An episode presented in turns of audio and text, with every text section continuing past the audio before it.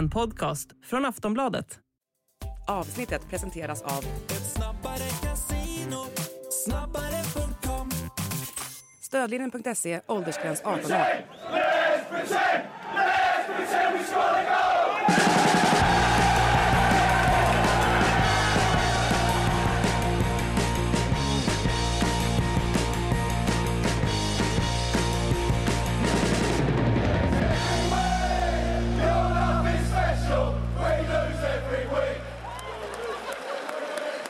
Glad påsk allihop! Sportbladets Premier League-podd här denna annan dag. Påsk, eh, någon röd dag tänker inte stoppa oss från att podda med tanke på allt som hänt under den gångna helgen. Makoto Asara heter jag. Med mig den evigt flitiga, flitiga Frida Fagerlund borta i eh, London. Ja, du har jobbat på fullt, du har fullt upp helt enkelt va? Ja det har jag, men eh, det har ju du också haft. Så att det, det, är all, det är sällan en lugn stund när man arbetar med fotboll. Då får man se till att, att jobba dygnet runt höll jag på att säga. Men nästan alla dagar i, i veckan. Ja, och det har ju spelats fotboll på både här i Sverige och ute i Europa och i England och så vidare under den här påskhelgen. Och vi går väl rakt på sak egentligen för det de flesta säkert vill höra om är ju allt kaos, den här röriga ja, matchen på Anfield som vi fick se igår. Liverpool mot Arsenal slutade 2-2 till slut får man väl säga, men jag Frida, bara lägg ut det, var, var börjar man med den här galna tillställningen? Jag vet nästan inte var man ska börja för att det finns så många aspekter. Det var nästan som att den här matchen hade två, ja men två, ja men det var två helt olika halvlekar, så alltså, mycket kan man ju konstatera. Och dels då att Arsenal på något sätt flög ur blocken från första början och spelade en fantastiskt fin fotboll. De kontrollerade matchen rakt igenom, betedde sig som riktiga Premier League-mästare. Men så sker det någonting i slutet av första halvleken, alltså ett skifte i Liverpool. Det var väl dels att de fick in den här reduceringen genom Mohamed Salah men sen kliver de ut efter halvtid och det är ett helt annat Liverpool än vad vi har sett på mycket, mycket länge. Det, det enda man kan jämföra med är väl egentligen insatsen mot Manchester United, men å andra sidan så hade de ju betydligt mer flyt då sett till att ja, skotten som de konverterade mm. gick ju faktiskt in i, i mål också. Så var det ju inte riktigt i den här matchen för att även om Arsenal låg, eller hade 2-0 och sen tappar detta till 2-2 så ska de ju faktiskt vara glada över att skadan inte blev ännu värre för att Aaron Ramsdale han får sträcka ut där mot slutet. Det är ett par riktiga, riktigt svettiga räddningar som målvakten gör. Och eh, nej, eh, vilken match det var. Jag, jag, tycker ju lätt att det är en av säsongens bästa matcher. I alla fall sett till underhållningsvärde men också på något sätt, ja men det taktiska i det hela. För att Jürgen Klopp valde ju att ge Trent Trent, Trent Alexander-Arnold en lite ny roll ändå. Vi har inte sett Alexander-Arnold gå in så centralt så pass tydligt i banan som han gjorde i den här matchen. Mm. Och i början så kände jag lite grann att, men Klopp varför ska du börja experimentera med sådana grejer just mot det här motståndet? Alltså det kanske man kan göra mot ett lite, lite sämre motstånd för att grejen är ju med Arsenal att de också spelade med en sorts trebackslinje eftersom att Ben White, han var ganska tillbakadragen mm. i sin roll till höger. Eh, Gabriel klev ut jättelångt, eller brett då, till vänster och blev ju som en vänster mittback med Rob Holding då i mitten medan Sinchenko väldigt tydligt var mer av en central mittfältare så att de, de speglade nästan varandra de här lagen. Och jag tror nog att det kan ha hämmat Liverpool vid det andra målet som de släpper in. För att det, oavsett hur det var ju jättefint, det var ett jättefint inlägg från Martinelli först och främst från vänsterkanten och det sitter ju som en, med en smäck på Gabriel Jesus panna men det går lite för enkelt. Mm. Eh, första målet om man bara ska liksom återkomma till det så visar det på något sätt Arsenals absoluta styrkor nu för tiden. Det här med att Ben White hela tiden vet var Bukayo Saka kommer hamna, alltså vilken, vilken rörelse han kommer göra, så hittar han fram till Bugayo Saka och sen så kan Arsenal sätta fart framåt. Och så är ju Martinelli ligger han ju centralt, men det är ju på grund av Klopps taktik. Alltså det är ju för att Martinelli har följt efter Alexander Arnold in, in i mitten av planen. Så att på ett sätt så, ironiskt nog, så var det ju faktiskt taktiken, Liverpools taktik som skälte dem i det fallet vid ledningsmålet. Men nej, ett helt annat eh, Liverpool i, i andra halvlek. Och jag vet inte om det kan ha varit att eh, ja, det var en liten incident här, en liten dust mellan Alexander Arnold och Granit Xhaka, mm. eh, föga förvånande. Och det var nästan som att minuten därefter så, ja men det var som att Trent Alexander-Arnold, han blev en helt ny spelare. Man såg något sorts jädra anamma som man inte har sett hos honom på lång tid och han eldade på publiken och ja, Liverpool fick nytt liv och det var ju efter det som de verkligen steppade upp och ja, som sagt mycket väl kunde ha vunnit den här matchen. Ja, men när, när var senast man såg uh, Trent göra en sån aktion som man gör vid 2-2 målet när han bryter in, tunnlar sin Jenko. Det gör, ser man ju väldigt sällan att han gör den typen av ytterbacksaktioner egentligen, att bryta in sådär med fart. För det är inte liksom snabbheten som är hans styrka. Men uh, han gör det ju otroligt bra med det där känsliga inspelet sen till uh, eh, 2-2 målet. Men det har väl varit, det var väl en viss diskussion efter det här om att uh, Xhaka inte borde gått in i den där gruffet med Trent för att han väckte Liverpool och så vidare. Men det känns väl lite som någon sorts efterhandskonstruktion, lite baserat på att det är Granit Xhaka eller? Ja, på ett sätt, men å andra sidan, Xhaka skulle, jag förstår inte varför han, han skulle inte ens ha fått ett gult kort. Alltså han skulle ha kunnat hålla huvudet tillräckligt kallt för att helt distansera sig från situationen. Men det är ju en del av hans spel på något mm. sätt, att han, han håller sig sällan lugn så tillvida. Men leder man en match med 2-0 så måste man på något sätt kunna förstå att ja, Alexander Arnold är förstås, han är ju frustrerad och han kommer försöka med eh, en, en massa tjuvnyp och van Dijk han tacklade ju Jesus eh, över båda benen eh, ja, några minuter innan som också visade på hans frustration. Så där tycker jag att Granit Xhaka, han måste på något sätt vara större och, och mognare och inse att nej, det här är ingenting jag ska blanda mig i. Eh, men det var ju mycket, mycket känslor, jag menar till och med linjedomaren drogs ju med och eh, ligger väl illa till nu efter att han armbågade Robertson på, på halsen var det ju faktiskt. Jag vet inte, vi vet fortfarande inte riktigt vad det var som, ja men, gjorde att linjemannen, eh, linjedomaren fick för sig att göra detta ja, han måste ha blivit provocerad, tänker man. Men eh, det syns ju ingenting på kamerabilderna. Så att, eh, ja, vi får se vad efterspelet blir nu. det vart ju den stora grejen efter också, att just en linjedomare armbågar eh, Robertson, just att det är Robertson av alla spelare också och han är inte den som, som liksom låter det bara passera som rinnande vatten direkt utan han reagerade ju ganska kraftigt. Tror inte, tror inte att någon hade låtit det passera egentligen för att det är så bisarrt på något sätt. Ja, det, Ja. Jag hade Tor hade nog lugnt bara sagt ja okej, ja, ja det är väl så det är och sen gått vidare med till vad de ja, Nej det, jag vet, alltså nu minns inte jag, nämnde du ens att uh, Sala drar en straff utanför uh, ännu? Nej, du hör. Nej, det, det, det, för många, för mycket att prata om i denna matchen. Ja, han missar ytterligare en straff. Ja men också utanför. Och det, det var ju verkligen, ja det var ju, det var ju, han brände ju rejält liksom förra gången. Så att, uh, jag vet inte riktigt vad som har hänt med hans uh, nerver av stål. Eh, de, de finns där inte riktigt eh, just nu i alla fall. Sett i straffsparkar då. Ja, nej det var sanslöst att se en sån vanligtvis så pass säker spelare dra straff utanför två gånger i rad. Eh, som fallet blev, men alltså 2-2 i den här matchen, ja, vi, som sagt du gick ju igenom det matigt om du missade straffen på vägen eller på att säga, men ja, vad, vad, finns det mer man kan säga? Alltså för Arsenals del, att tappa dock 2-0 ledning, det kunde ju, det kändes ju där vid 2-0 målet som att det här kommer ju bara bli en total överkörning. Men sen blev det ju något helt annat i slutändan. Hur, hur mycket påverkar det här titelmöjligheterna för Arsenal tror du? Ja, det är ju det som är frågan. Kikar man på målskillnaden mellan Arsenal och Man City så ligger ju Man City före just nu. Och det är mm. nästan så att man känner att det kan bli avgörande, att det är så tajt. Att, eh, att det kan skilja så himla lite. Och då hade ju tre poäng här på Anfield varit otroligt viktigt.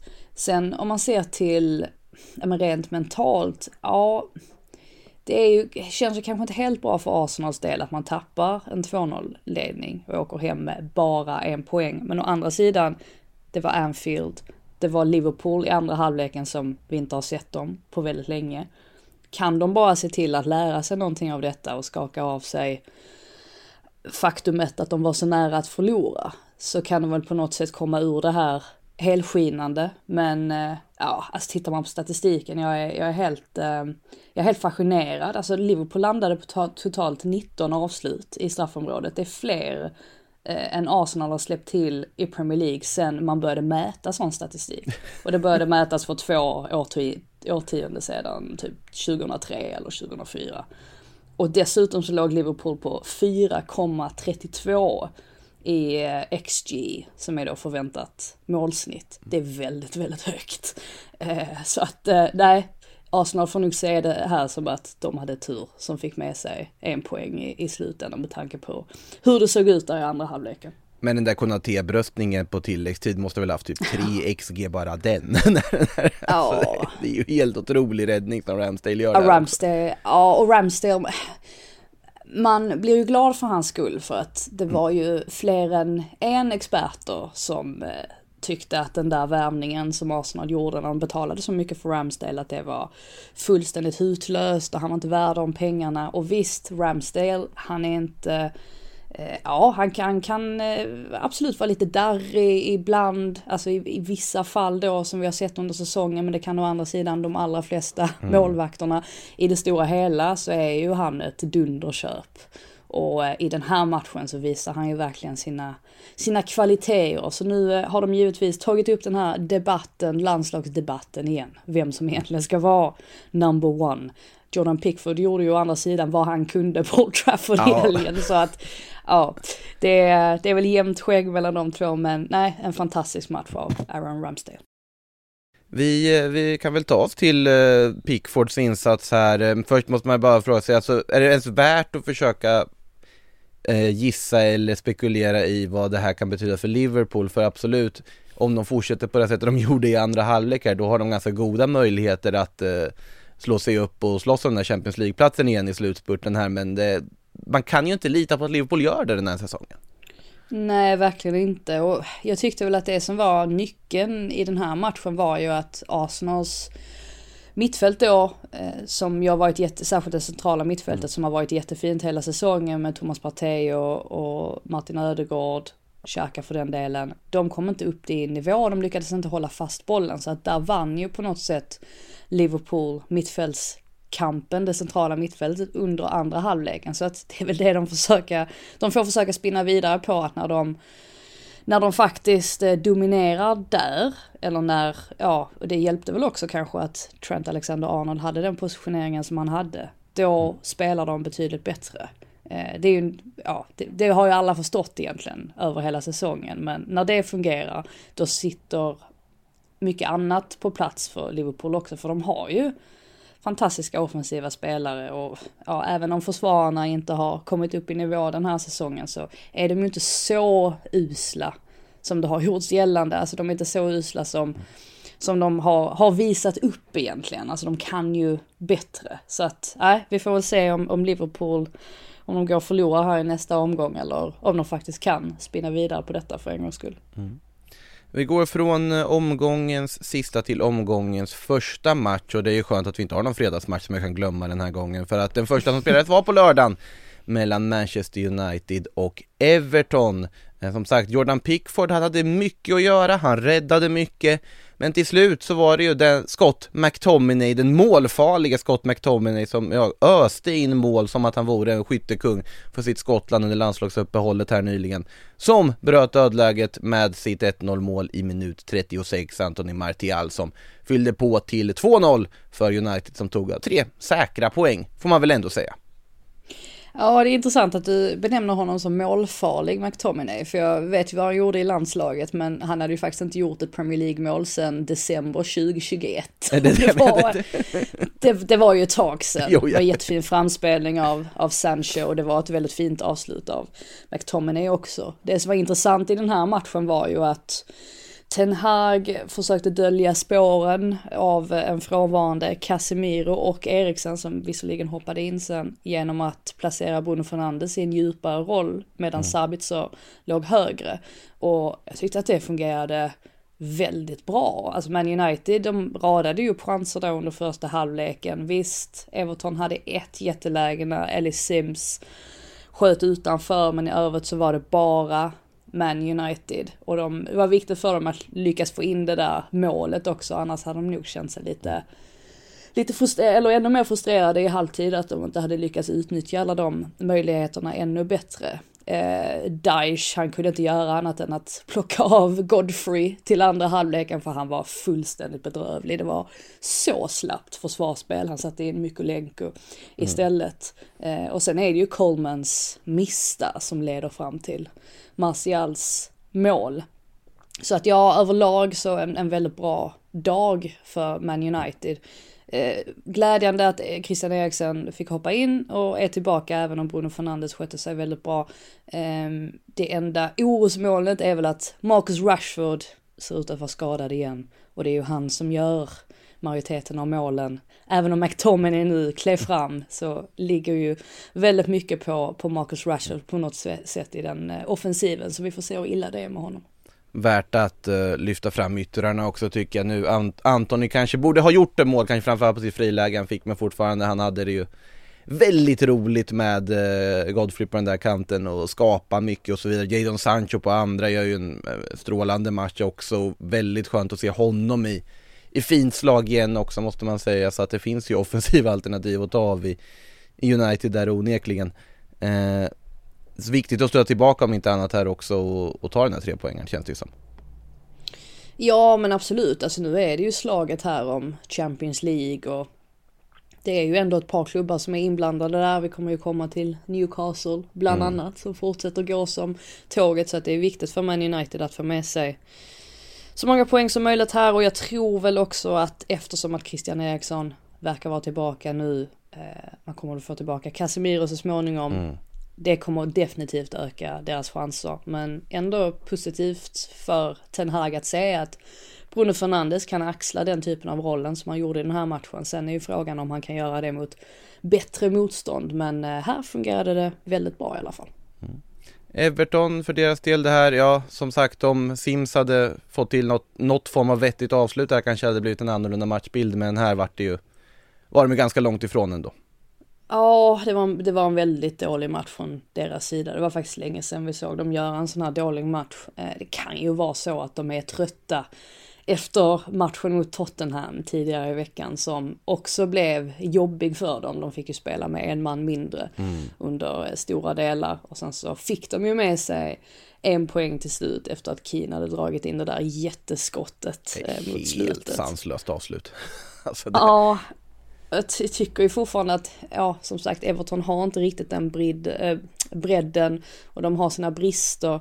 Men vanligtvis så finns ju ändå rätt attityd där. Fanns inte här idag, här idag, här i lördags. Men eh, jag tror på något sätt att det kanske hänger ihop eventuellt då med att man kanske var lite, lite seg och lite trött. Mm. Eh, men som sagt 2-0 för Manchester United som då håller jämna steg med Newcastle kan man väl säga i kampen där om Champions League-platserna bakom Arsenal och City. Vi kommer givetvis in på City här och Erling Braut Haalands comeback om en stund. Men till att börja med en annan skandinav, nämligen den svenske Alexander Isak som eh, fortsätter visa väldigt fin målform. Ja, vi kan väl börja där den här matchen slutar på något sätt med det här 2-1 målet. Alltså, vilket avslut det, man har ju väntat på att se honom ha den här Alltså självklarheten som man såg så ofta i Real Sociedad också, som man har sett så ofta under hans karriär, som man inte riktigt hittat kanske i Newcastle än, som man börjar hitta nu. För det där avslutet osar ju klass. Ja, vi fick ju äntligen se Isak ihop med Callum Wilson. Mm. Ja, efter halvtid då, det var det som gjorde skillnaden här. Eddie Howe, han såg Newcastles problem eller vad de hade problem med och valde att göra förändringar då. För att Brentford ska sägas i under första halvleken så var de snäppet bättre. Och en av de stora anledningarna till det var faktiskt Pontus Jansson som är effektiv när han hänger med upp sådär i offensivt straffområde. Han är så lång och tung och han hade ju ett, ja två jättelägen på nick varav det första gick i mål via Tony på returen men dömdes bort för offside mm. så att de hade lite otur där får man ju säga.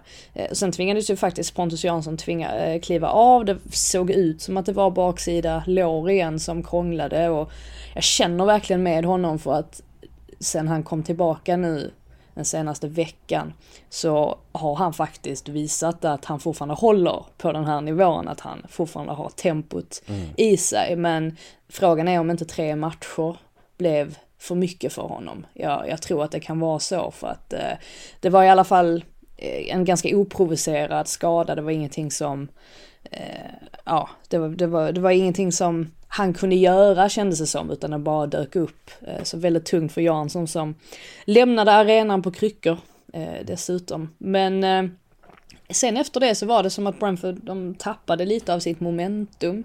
Även om de ju får med sig en straff där och det är ju faktiskt Isak som orsakar straffen. När han sträcker fram benet framför Rico Henry.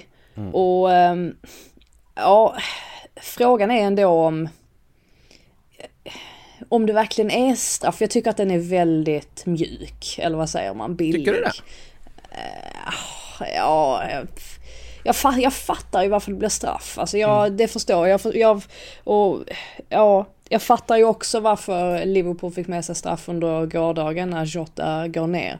Jag bara tycker ibland att det är det, att det, det blir på något sätt lite, lite billigt. Uh, men å andra sidan så Isak ska ju inte kliva in på det sättet som han gör heller så att ja, fine. Det är kanske straff då. Nej. Men grejen med, äh, sorry. Nej men som, alltså, där, där försöker han ju ändå liksom rensa undan bollen och, eh, och sen så hamnar han helt fel tajmar och så sparkar Rico Henry i magen.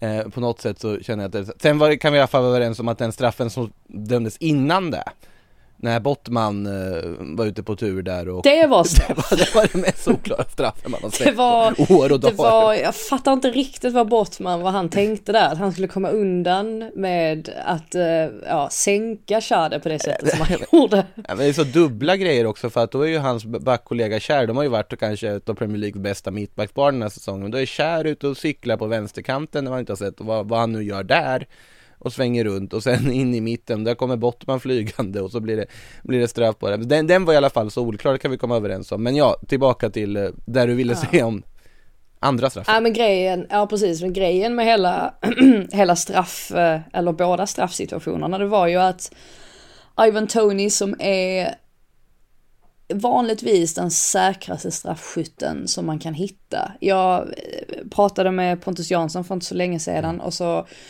frågade jag på skoj bara om ditt liv stod på spel. Vem hade du velat skulle lägga straff, en straff då för att eventuellt att rädda ditt liv? Och då sa han... Dramatisk fråga ändå men... ja, precis. Men eh, jag snodde den faktiskt från eh, Gary Neville som ställde samma fråga ah. till eh, van Dijk tror jag. Ah, vad, vad... men eh, Ja, nej men i alla fall så Pontus, alltså jag sa ju till och med till honom, jag, jag behöver inte ens fråga den, jag ställde den här frågan för jag vet vad du kommer svara. Och han sa ju självklart Ivan Tony och pratade länge om hur han inte kunde fatta, alltså hur kan Ivan Tony vara så iskall vid straffpunkten? Han förstår inte det. Det är som att han, han har verkligen nerver av stål. Det är mm. ingenting som rubbar honom. Så därför var det ju så förvånande att se honom missa den där första straffen, eller ja, det är Pope som räddar. Eh, det är hans första missade straff sedan 2018. Och då spelade han i, då spelade han i Peterborough, så det var, han har ju aldrig missat en straff i, i Premier League. Så att, eh, nej, eh, han fick ju sin revansch där i alla fall som sagt, tack vare Isak då.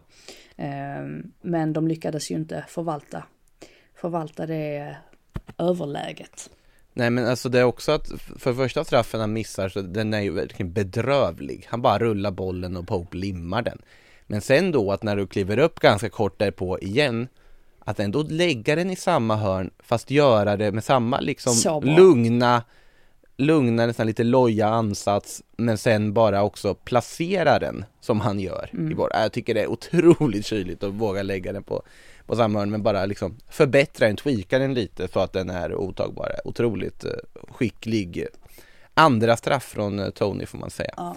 Men, Verkligen. men sen alltså, gör ju Howe de förändringarna där i andra halvlek för ja. han insåg ju på något sätt att Isak var alldeles för ensam eh, i anfallet. Han mm. kunde inte göra så mycket och det blev fel också för att Isak klev liksom fram i pressen och då var det ingen bakom så att det blev hela tiden ja, men, nästan lite värdelösa eh, löpningar från honom på det sättet. Mm. Så att han behövde ju definitivt backup eller mer hjälp och då valde Howe att sätta in Callum Wilson och eh, Anthony Gordon kom också in och då blev det nästan som att de Nej men de, de hjälpte varandra, Wilson låg längst fram och Isak droppade ner lite och så Gordon då som pressade på från sitt håll, från högerkanten. Och eh, man får ju säga det att man har väntat på att Isak och, och Wilson skulle få spela ihop och det fungerade faktiskt väldigt, väldigt bra. Det är inte säkert att det fungerar i alla matcher, men eh, här funkade det utmärkt och det är också Wilson som lägger upp bollen för, för Isak som drar in det där jättefina avslutet till 2-1. Det påminde ju väldigt mycket om Harry Kanes segermål. Det gjorde det. Eh, på Tottenham Stadium, som ju nästan skedde samtidigt. Lite intressant, men eh, nej, han, Isak visade ju verkligen att han är han är en stor anfallare och han är framförallt en av ligans hetaste spelare nu. Vi ska gå till det där Kane-målet för vi prata om eh, vissa andra straffsituationer också men först måste man ju ändå konstatera att Anthony Gordon var inte jätteglad när han blev utbytt på tilläggstid heller. Nej, jag eh, registrerade inte det så mycket egentligen, inte förrän efteråt mm. för att jag bara stod och hängde lite där vid, eh, vid tunneln nere vid, eh, ja men där spelarna går ut. Och som man gör. Någon journalist. ja men då var det någon journalist som försökte ropa efter Anthony Gordon som ville prata med honom men nej, han bara höll ner huvudet och, mm. och gick vidare. Men de andra spelarna var desto gladare i, i Newcastle. Nej, det var, det var, jag, kan, jag kan förstå att han blir irriterad såklart till viss del, att han blir inbytt och utbytt för att den just ja. grejen, men samtidigt är tilläggstid, du leder, svälj där, där och då liksom och gör inte en scen som han ändå gjorde när han går ut, väldigt tydligt visar att han inte var nöjd med det där beslutet från Eddie Howe. Nåväl, Eh, han är ung, han lär sig säkert med tiden. Eh, Tottenham Brighton ska vi till och eh, som sagt ja, Harry Kanes avslut var det som eh, avgjorde matchen. Otroligt vackert avslut. Vill nästan säga att det nästan är snäppet vassare än Isaks också, alltså den borrar sig in i i mm. burgaveln, alltså det, går, det är ju helt otagbart det där skottet från Kane, otrolig klass eh, som avgör den här matchen. Men det var inte det som var den stora snackisen. För eh, Brighton var inte jättenöjda med eh, domarinsatsen i den här tillställningen. Nej, det är skandal faktiskt. De, mm. Eh, det är ju tre domslut egentligen som man kan diskutera. Och jag tycker ju nästan att, jag tycker dels att Mitterman ska ha straff när han blir trampad på av Höjbjerg. Det håller jag med om. Och det är väl dessutom den situationen som PGMOL har bett om ursäkt för, mm. om jag inte är helt fel på det. Och sen tycker jag faktiskt att eh, Dunk ska ha straff när han blir dragen i, i tröjan av Longley i, i straffområdet. Jag tycker att den är så pass tydlig i alla fall att jag förstår inte riktigt vad. Med tanke på de straffarna vi har sett då i helgen, mm. då tycker jag definitivt att det är straff. Absolut.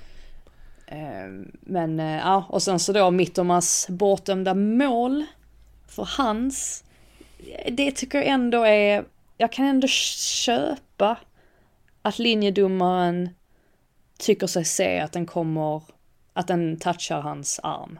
Sen är jag inte säker på att det faktiskt är så, men jag tror det är svårt för VAR att kliva in och påstå att det är ett klart och tydligt misstag. Mm.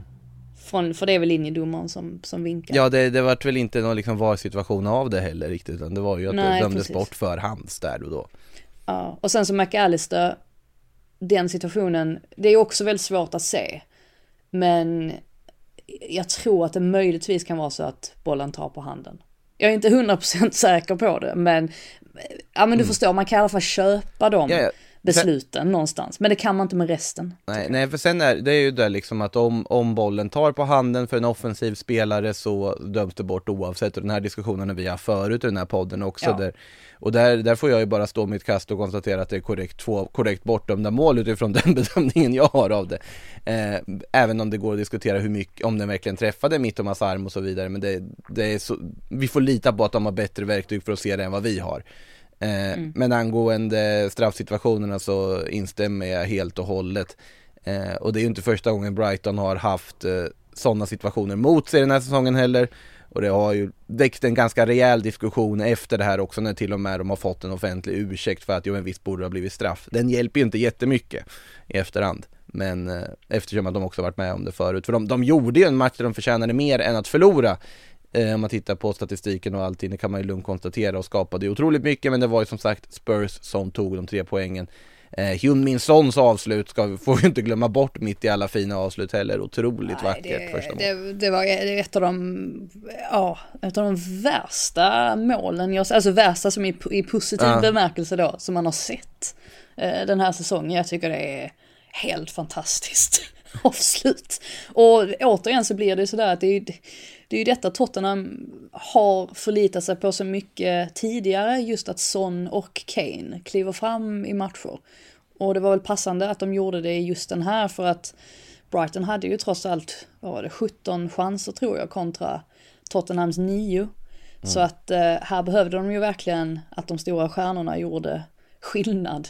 Eh, sen eh, ja, var det ju en otrolig kamp också längs sidlinjen där mellan Stellini och de Cherby som, den dusten började ju långt innan avspark eh, egentligen. De är, verkar inte vara världens bästa vänner och det var de verkligen inte efteråt heller. Rött kort på båda. Eh, den absolut härligaste scenen egentligen i hela det tumultet, det var när det Cherby först tilldelas ett rött kort och så står hans assisterande tränare något, alltså någon meter ifrån mm. och ser detta ske. Och sen så går ju domaren bort till Stellini också och visar fram det röda kortet. Och då ser man hur Bryces assisterande och han bara liksom börjar gapskratta åt eh, Stellini.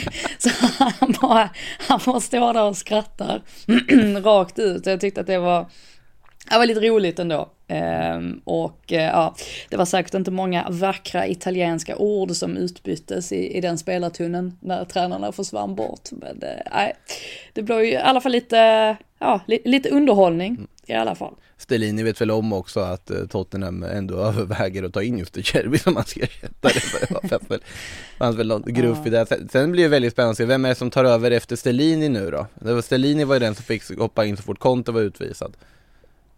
Är det Mason? Ja, jag vet. Ja, det lär ju bli Ryan Mason för han stod ju, han reste sig ju omedelbart upp och tog initiativet. Ja. Det är helt uh, otroligt egentligen att han, han har överlevt så mycket, den mannen. Uh, men uh, ja, man ska väl ha någon konstant i alla fall i en, i en klubb var också ganska kul att notera i det där bråket att det märktes vilken av de tränare som mest van vid att bli utvisad med domare. De Cherby reagerade ju knappt när han fick se det röda. Han är så van vid att liksom Ja, det var tredje röda kortet tror jag den här säsongen. Ja, för honom. Man, man, gillar ju det. Man blir ju glad av det faktiskt. Eh, och, och, brukar, och Brighton, Brighton brukar ju faktiskt spela rätt så bra när han sitter på läktaren också, vilket han motvilligt har bedgett. Så att jag tror inte att det kommer att påverka Brighton sådär värst mycket, rent spelmässigt. Nej. Kul för Louis Dunk att göra mål i eh, sin, vad var det, 200 match va? Om jag inte minns helt fel. Mm. Väldigt kraftfull nick. Mm. Dock fattar jag inte riktigt vad Joris sysslar med. Det kändes som att han stod väldigt långt ut och sen så försöker han backa in i målet och trillar nästan baklänges. Eh, så att, ja, lite, lite märkligt och samma, man kan väl också eh, ifrågasätter försvarsspelet att någon skulle väl i alla fall ha markerat Louis Dunk. Men ja, det var väl det Longley försökte göra där när han slet i Dunks tröja sen i, eh, i straffområdet. Mm. Och men Spurs alltså 2-1 seger, viktig seger för dem såklart i eh, jakten på Newcastle och United och så vidare i toppen. Även om man kanske hade vissa marginaler på sin sida. City behövde inte så mycket marginaler eh, i slutändan, avfärdade Southampton smidigt med 4-1, Manchester City då alltså. Eh, Erling Braut Haaland i målprotokollet igen när han kom tillbaks. Det var väl få som hade trott annat när han gjorde comeback efter sin eh, lilla skadefrånvaro. Eh, skönt för City kanske att se också att Jack Grealish eh, fortsatt då har börjat, eh, alla sagt, göra poäng igen här nu också eh, efter hans fina match senast här också, både mål och assist. Men eh, avslutet i 3-0 från Håland, det, det var inte dumt ändå. Nej, det känns som att jag alltid så fort han gör något sånt där när han cyklar in ett avslut eller så så jämför jag alltid med eh, Zlatan, men det är det första jag kommer att tänka på när jag ser den typen av avslut. Mm. Och också det här att Zlatan också är väldigt lång och ja, fysisk, liksom eh, Håland är. Mm. Jag tycker bara det är makalöst för att vi har ju den här diskussionen de gångerna Haaland är borta huruvida Manchester City är ett bättre lag. Och Manchester City har ju visat många gånger också att de är egentligen precis lika bra, kanske bättre när han är borta. Men sen när han är tillbaka så gör han så många mål att, och sådana ja, fantastiska avslut att man tänker att hur kan någon ifrågasätta honom och hans kvaliteter? Det är väl egentligen ingen som gör det, men hur kan någon ifrågasätta att han inte gör Manchester City bättre? Men det säger ju mycket om det här laget och jag tycker oroväckande nog att det känns som att City verkligen har eh, steppat upp nu. Alltså de har lagt in en, en högre växel. Har väl åtta raka segrar nu dessutom. Och Grealish, ja han är ju i sanslös storform. Så att även om ja, Southampton, de, de hade ju någon, alltså ett par lägen här, det var Sulemana gav ju sig iväg på någon soloräd och sen så fick de ju faktiskt in den här reduceringen också. Det är väl Genepo som står för ett jättefint förarbete och sen mm. Mara då som trycker in bollen men utöver det så, så är ju Man City på en högre nivå och Southampton känns ju faktiskt som att de eh, är lite avhängda nu. Eh, om det är något lag som är avhängt så är det ju faktiskt de i botten av mm. tabellen.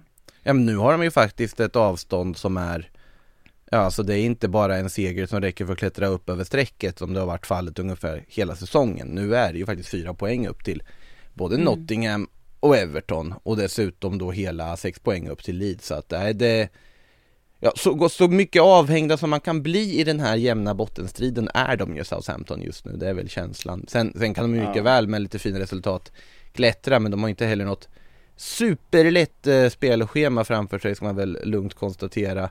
Eh, nu möter man i och för sig Crystal Palace på hemmaplan nästa match. Men det är ett Crystal Palace som, eh, ja alltså det är väl det som man mest höjde på ögonbrynen över den här helgen. Det som skedde på Ellen Road.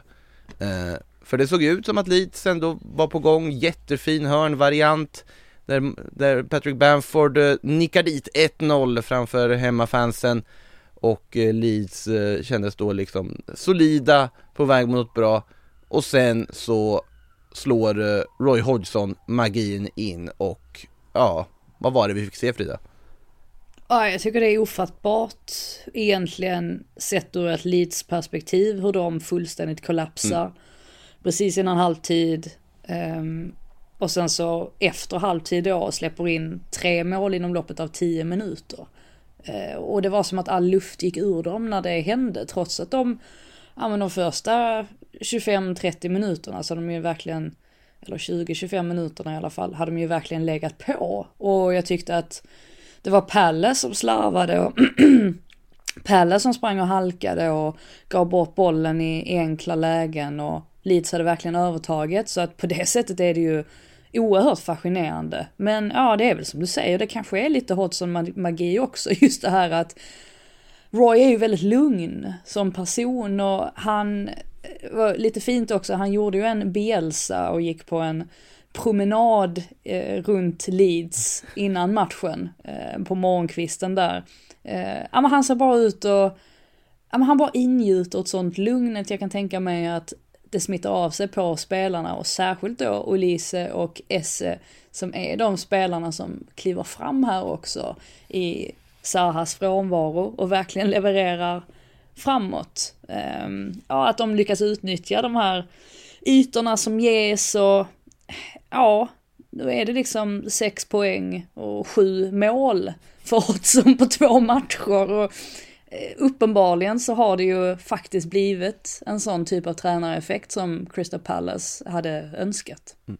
Men det är också en sån här tränare som man har ingenting att förlora på det här. Alltså han, han vet ju att han har sin legacy säkrad på sätt. Alla vet vad han har åstadkommit under hela hans karriär. Och han gör det här på någon sorts sista, bara, ja, men varför inte?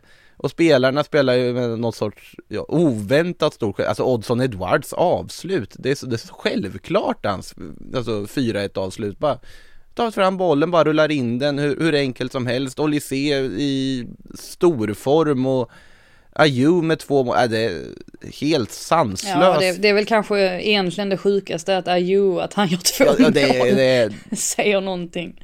Ja men alltså, det, det, det, är inga så här, liksom brunkarmål eller det är liksom vackra spelmål och nej. Och sen också att de, att Palace, eh, jag tror de registrerade 34 dribblingar, alltså lyckade dribblingar. Det, det är mest än något annat Premier League-lag har gjort återigen sen man började mäta den här statistiken, vilket var då 2003. Så att ja, jag förstår inte alls vad som hände, det här är inte Crystal Palace, enligt mig. Det är, det är verkligen inte Crystal Palace under Hodgson, men på något konstigt vis så funkar det. Och nu är ju de ja nu, nu ligger de ju bra till i tabellen. Alltså nu kan de på något sätt andas ut lite grann jämfört med många andra ja. lag.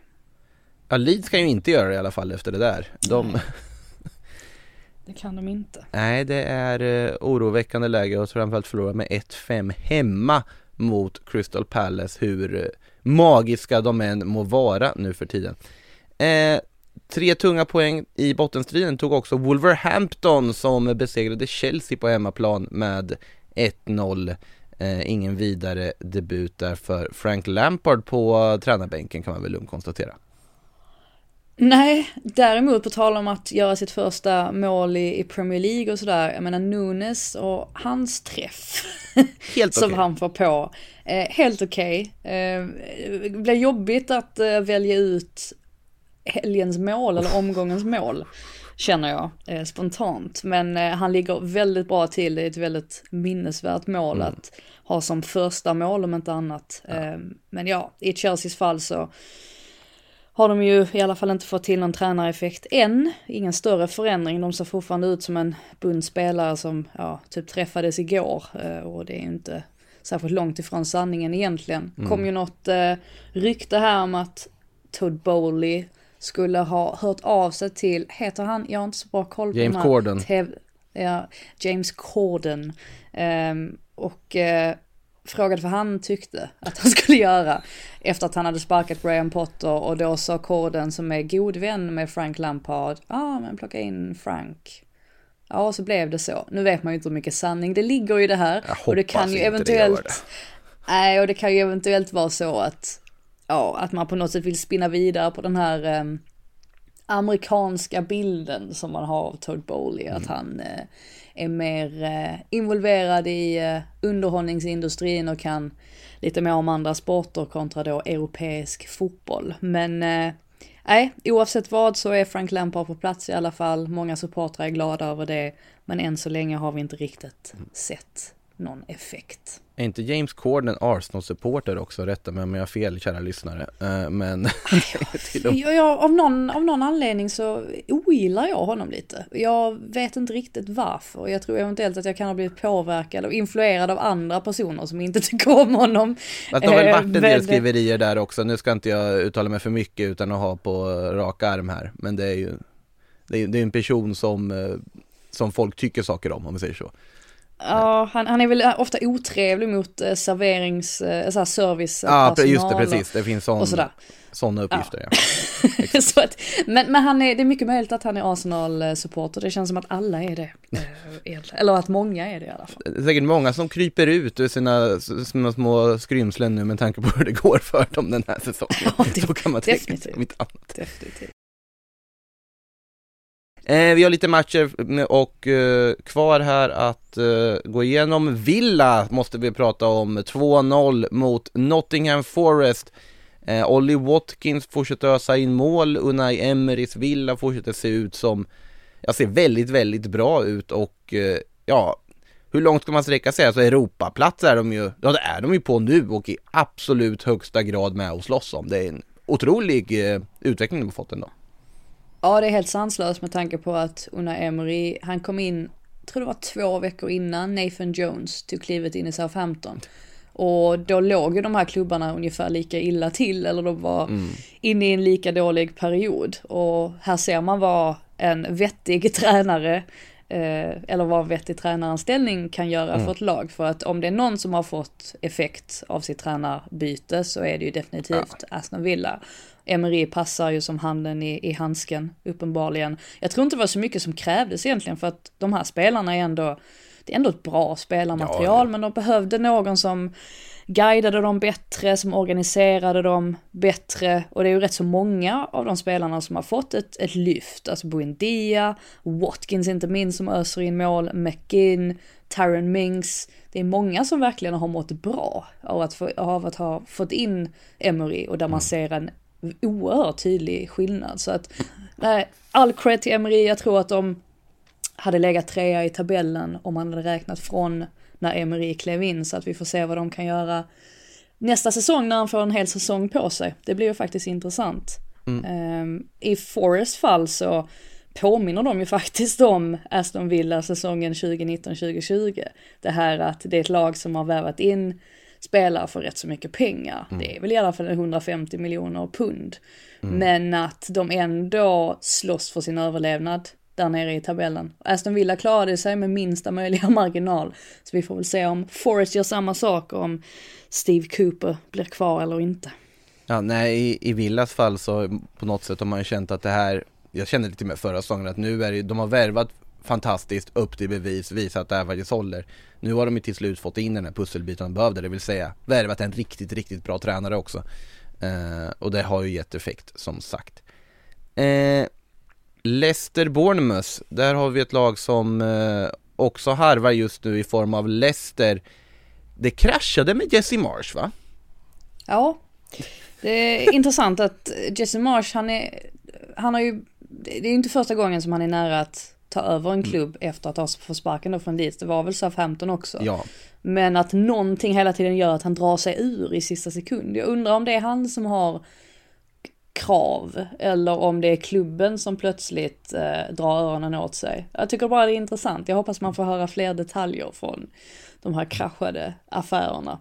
Men nej, Leicester, de står där, där med sin arma assistentduo Sadler och Stowell och jag vet inte riktigt vad de ska kunna göra i det här fallet. De, eh, de verkar ju inte kunna trycka nytt självförtroende, självförtroende i Leicester-spelarna i alla fall. Jag menar när till och med Madison står för en slarvig felpass och bjuder Billing på ett på det där första målet så ja, då, eh, då känner man ju någonstans att eh, ja, det, det ser inte bra ut. Nej, det Så kan man eh, summera det. väldigt, väldigt oroväckande för Leicester här nu också som Ja de är ju fast där nere under strecket, det är inte jätte, det är bara åtta matcher kvar nu.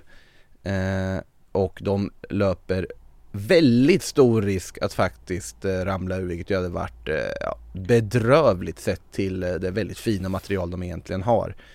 Ja, Eh, jag tror det dröjde, dröjde 60 minuter innan Bournemouths målvakt Neto, han gjorde sin första räddning för dagen. Vilket ju säger mycket om Leicesters spel. Mm. Sen å andra sidan så måste man eh, vara noga med att hylla Bournemouth också. Jag Ja, tycker ja. att Gary, Gary O'Neill han är, han är inte den roligaste tränaren i intervjusammanhang.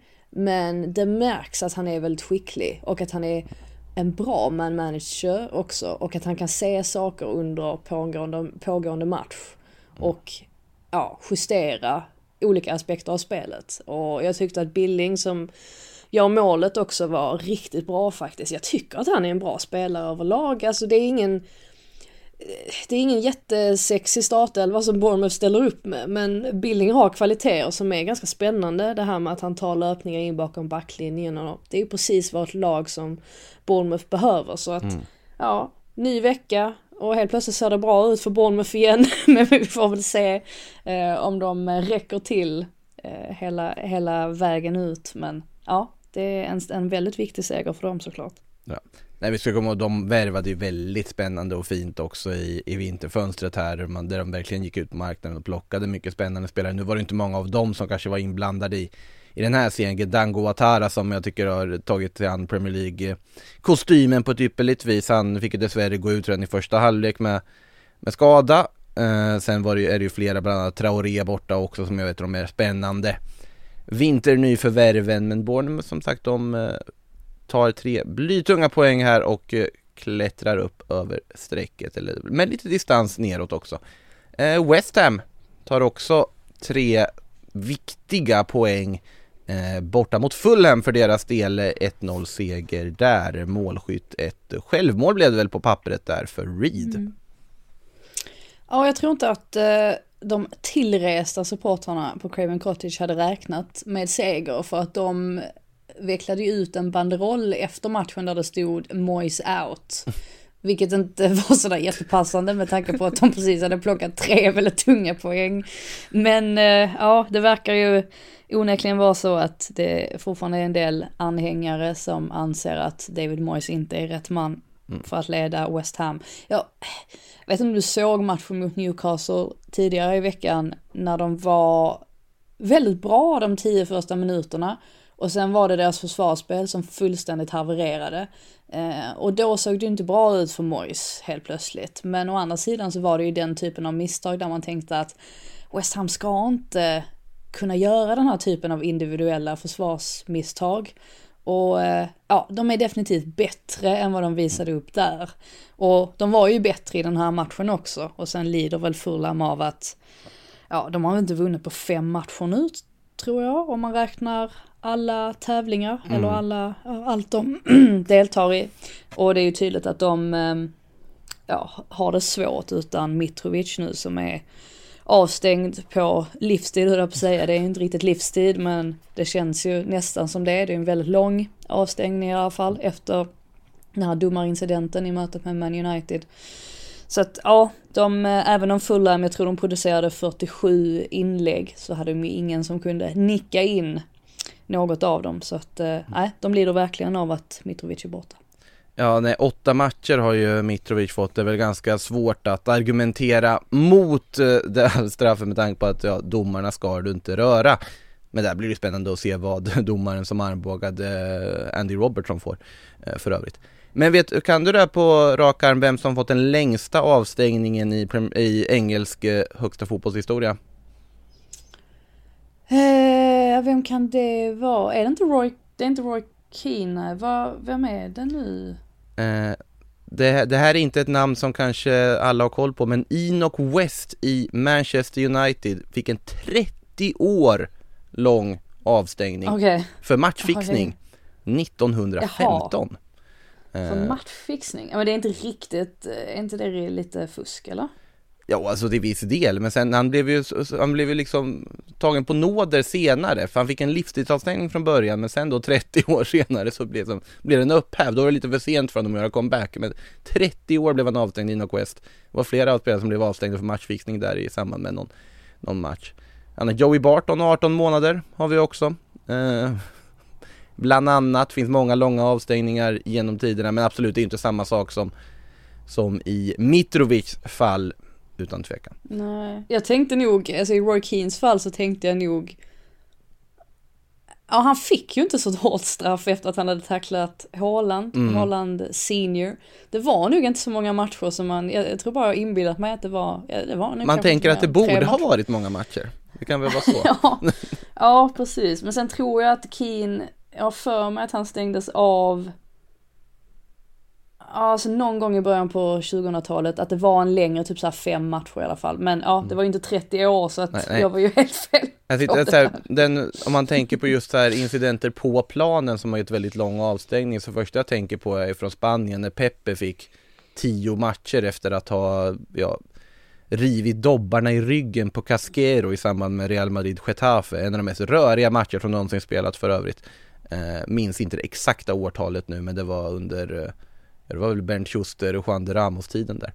Eh, på tal om ingenting. Eh, vi ska se om vi har fått några lyssnarfrågor eller om det är så att våra lyssnare kanske har tagit påskledigt. Eh, vi har faktiskt en fråga här från eh, Edvin Hellsten som eh, undrar hur det kommer sig att Liverpool är världsklass på Anfield men spelar som ett League 2-lag på bortaplan. Är det bara mentalt? Eh, det är väl mycket som är alltså- mentalt i Liverpool i allmänhet den här säsongen, eller? Ja, de är ju inte lika illa heller som Forest sett till hemma kontra bortafacit. Jag tror att mm. Forest, att de har tagit så här 80% av alla sina poäng den här säsongen på hemmaplan. Alltså det var ju det något helt groteskt.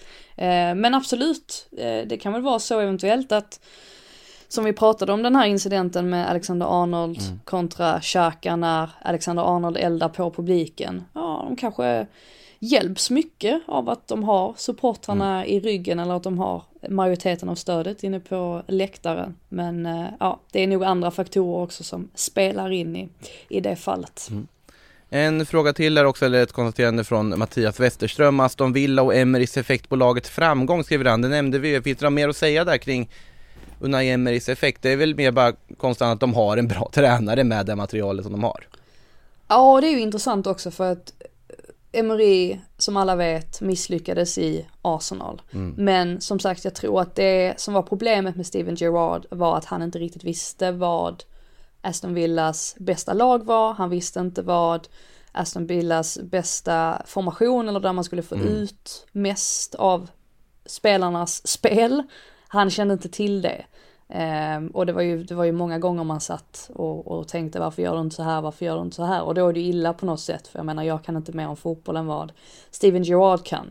Och, och ändå så, så kände man att det var vissa grejer som var ganska uppenbara i spelet som inte fungerade. Typ att de spelade den här, ofta den här julgransformationen Ja. och så fick, utny- utnyttjade man inte bredden. Och det Emery har kommit in och gjort, det är ju att bara ha på något sätt satt en grund, en tydlig grund. Och ibland är det det som räcker för bra spelare för att de ska kunna lyckas kollektivt och för att de ska kunna höja sig själv individuellt. Så att eh, nej, Unai Emery har gjort ett fantastiskt jobb. Och eh, jag tror att alla spelarna håller med om det. Den enda som inte håller med om det är kanske Augustinsson som ju blev bortvald av, eh, av Emery som hellre ville plocka in Moreno. Men det har ju blivit väldigt bra det också. Så att, ja. Jag tror inte Lucas Dean är jättenöjd med det i alla fall. Eh, Nej. Sant. Alex Moreno, väldigt, väldigt fin vänsterback ska sägas också. Jag trodde inte han skulle peta in möjligtvis att han ändå skulle vara en rak till eh, Augustinsson men det är en, en ytterback som absolut är värd sin speltid och gjort det väldigt bra sen han kom från Tog med, Real Betis. i, tog med honom i veckans lag förra omgången till och med. Så bra har han varit. Det gjorde du alldeles rätt i tycker jag. Eh, jag kan ju inte argumentera för att Mark Rocca ska vara där efter den här helgen i alla fall. Nej, det kan du verkligen inte göra. Absolut inte. Han hade det tufft likt resten av Leeds mot Palace. Men det sagt så har det blivit dags att runda av detta avsnitt av Sportbladets Premier League-podd. Stort tack för att du tog dig tid Frida. Blir det någon Champions League i veckan? Ja, det blir det väl va? Eh, nu måste jag tänka. Det är Man City på hemmaplan va? Det kan det mycket väl. Ja, det stämmer bra mot Bayern München. Mm, och Chelsea börjar på bortaplan. Stämmer också. Ja, alltså den matchen. Frågan är, det, det kan ju inte ha varit, alltså Ancelotti när han ser den matchen på Molineux Stadium. Jag tror inte att han sitter och darrar av skräck egentligen eh, kring att möta kring att möta Real Madrid. Men ja, vi får väl se. Nej, de laddade ju upp med att eh, tappa mot eh, Villarreal här i helgen också och uh, verkar ju helt och hållet Ja, ha men- checkat ut från ligaspelet så att det Ja talar men det emot Chelsea. man ju sig. Ja men det förväntar man ju sig av Real. Att de Ja. på något sätt gör sådär. Ja, fy- slår de 4-0 till mot Barcelona i kuppen följdes av 2-3 mot Precis. Villarreal hemma och Fede Valverde som slår Baena på parkeringsplats.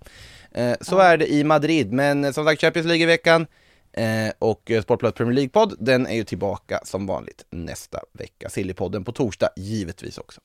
Med det sagt, ha det gott allihop återigen, glad påsk och ta hand om er. Hej då! Du har lyssnat på en podcast från Aftonbladet. Ansvarig utgivare är Lena K Samuelsson.